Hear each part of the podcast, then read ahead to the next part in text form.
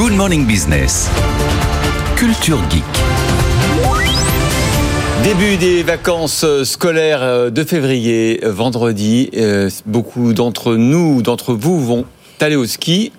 Et évidemment, Anthony Morel, lui, il m'a pas y aller comme tout le monde. D'ailleurs, euh, vous êtes déjà chaussé d'un casque, Déguisé, tout de suite. casque geek, forcément. Oui, c'est ça, c'est le casque de ski. J'ai, à défaut d'avoir pu vous apporter le Vision Pro euh, cette semaine, oui. qui ressemble beaucoup à un casque Oui, de c'est ski, vrai. hein, c'est vrai. Je vous ai apporté un vrai casque de ski parce que c'est intéressant de voir qu'il y a énormément de briques technologiques Ouais. qui sont en train de s'inviter. Il y a beaucoup d'équipementiers sportifs, de start-up qui travaillent dessus pour intégrer. Alors ça peut être des systèmes anti-buée euh, qui vont empêcher la buée de- d'adhérer à la visière, c'est pas mal. Euh, c'est euh, des visières photochromiques aussi. En appuyant sur un bouton, elles vont passer de l'opacité totale à la transparence. C'est instantané en plus. Alors maintenant. exactement, c'est ça qui est spectaculaire, c'est que c'est instantané. Et puis, et puis, c'est l'arrivée de la réalité augmentée.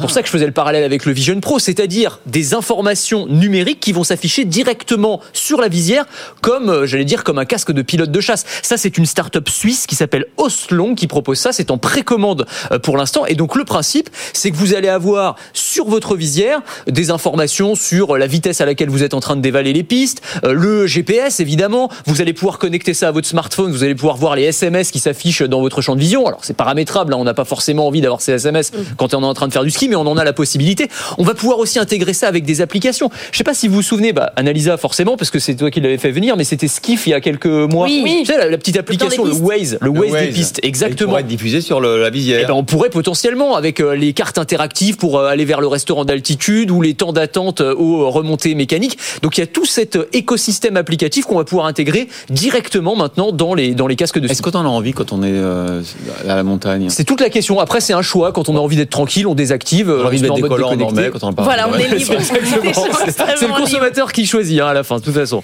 Une autre innovation, alors incroyable, des skis qui vont tenir dans la poche. Alors ça, j'adore. Ça s'appelle Ah les ouais? Snowfit. Ouais, vous allez voir ça débarquer sur les pistes euh, probablement. Ça, ça existe depuis un ou deux ans déjà. C'est une start-up qui a créé ça aussi.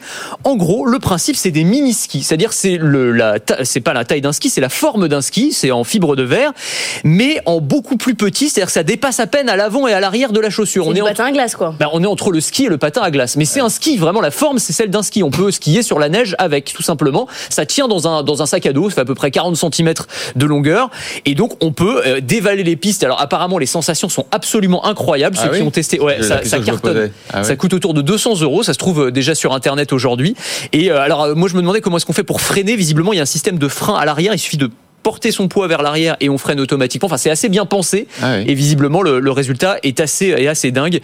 Sans compter le fait que c'est évidemment beaucoup moins encombrant pour éviter le syndrome Jean-Claude Duss à la station de métro, euh, pour ceux qui ont la référence des bronzés font du ski. Du nouveau aussi côté bonnet. Alors, dans les bonnets, il y a un truc incroyable. C'est une start-up australienne qui s'appelle Anti-Ordinary. Ils ont mis au point un bonnet qui se transforme en casque quand il y a un choc. C'est-à-dire, c'est un bonnet, c'est mou.